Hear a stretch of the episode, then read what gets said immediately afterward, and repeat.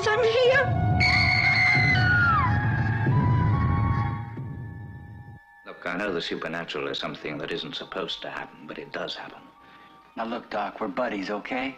But don't try to convert me. I'm trying to prepare you. My name's Markway, Dr. Markway, a scientist interested in the supernatural, the unnatural, if you like.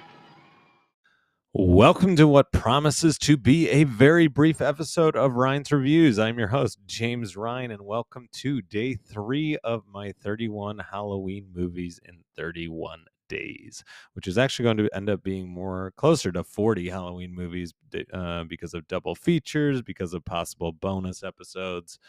But here we go 1963's The Haunting, uh, directed by Robert Wise, who is known for being the director of West Side Story, Sound of Music.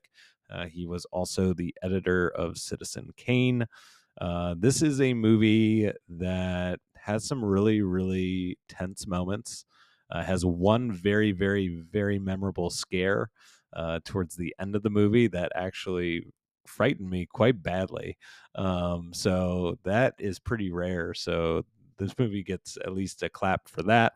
Um, but there is the main character is a little hard to spend the movie with, um, and that's a criticism that I I think I often cite um, or at least have in recent months. But this character really wore on me, and she was she was a character that was constantly fluctuating from a state of state of paranoia uh, to a state of anger and fear, and it was just it was a lot. It was a lot for, and the movie is only about an hour and a half, but it was a lot to deal with um, because I felt like it was the the movie itself was just kind of doing that over and over again and it was kind of cyclical in nature it was like oh here it goes again and, and there weren't that many uh, different things happening with the plot i guess is the best way of putting that um, but i guess i'll break down the plot a little bit here um, and it's a scientist invites two women uh, to a haunted mansion to kind of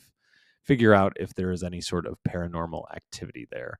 Uh, one of the women, women, Theodora, is a psychic. The other one that I was talking about, Eleanor Lance, she is a woman that when she was a child had some sort of paranormal experience. Um, and this movie is based on a Shirley Jackson uh, 1959 novel, and that is The Haunting of Hill House, um, which I think has been made into a TV series now. I think I can't keep it all straight. Um, but anyway, uh, this movie is worth watching because of the cinematography. Um, they used a 30 millimeter anamorphic lens, and this caused some distortion and some weird effects with this.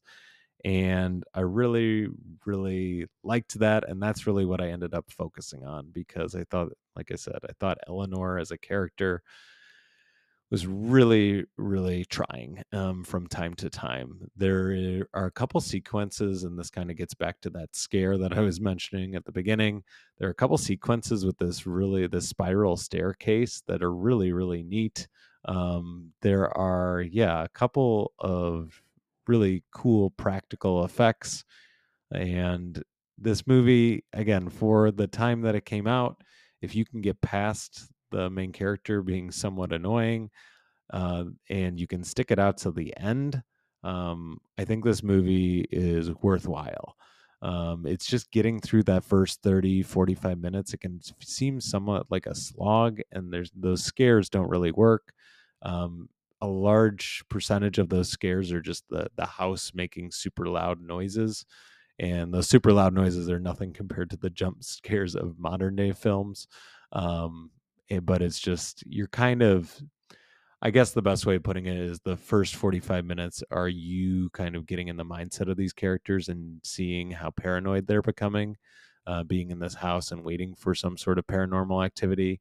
Um, and then as you get into the latter half, the last 45 minutes, it really, the characters really start to, especially Eleanor's character, start to delve, eh, delve into the madness, um, her own madness and the, her trauma from childhood. And that's where those scares and kind of the payoff comes. And I feel like that is pretty common for horror films of this time period, as it is a lot of buildup. Um, for that ending. And I will say The Haunting has a good ending. Um, so yeah, like I said, if you can stick this one out, I think it is worth checking out. Uh, last I checked, it's still on the Criterion channel. It might just have gone off there. Um, but and I guess I'll talk a little bit about this as well. Um, but the Criterion this month is adding three three new horror collections. One is '90s horror, uh, one is pre-code horror, and then I can't remember what the third one is. But anyway, there are three collections. I'm planning on checking out. Oh, art house horror is the other one. Um, I'm planning on checking out all three, so there may be some bonus episodes here and there. Um, but uh, yeah, if you haven't seen The Haunting, um, I definitely think it is worth checking out just for the camera work and just for the ending.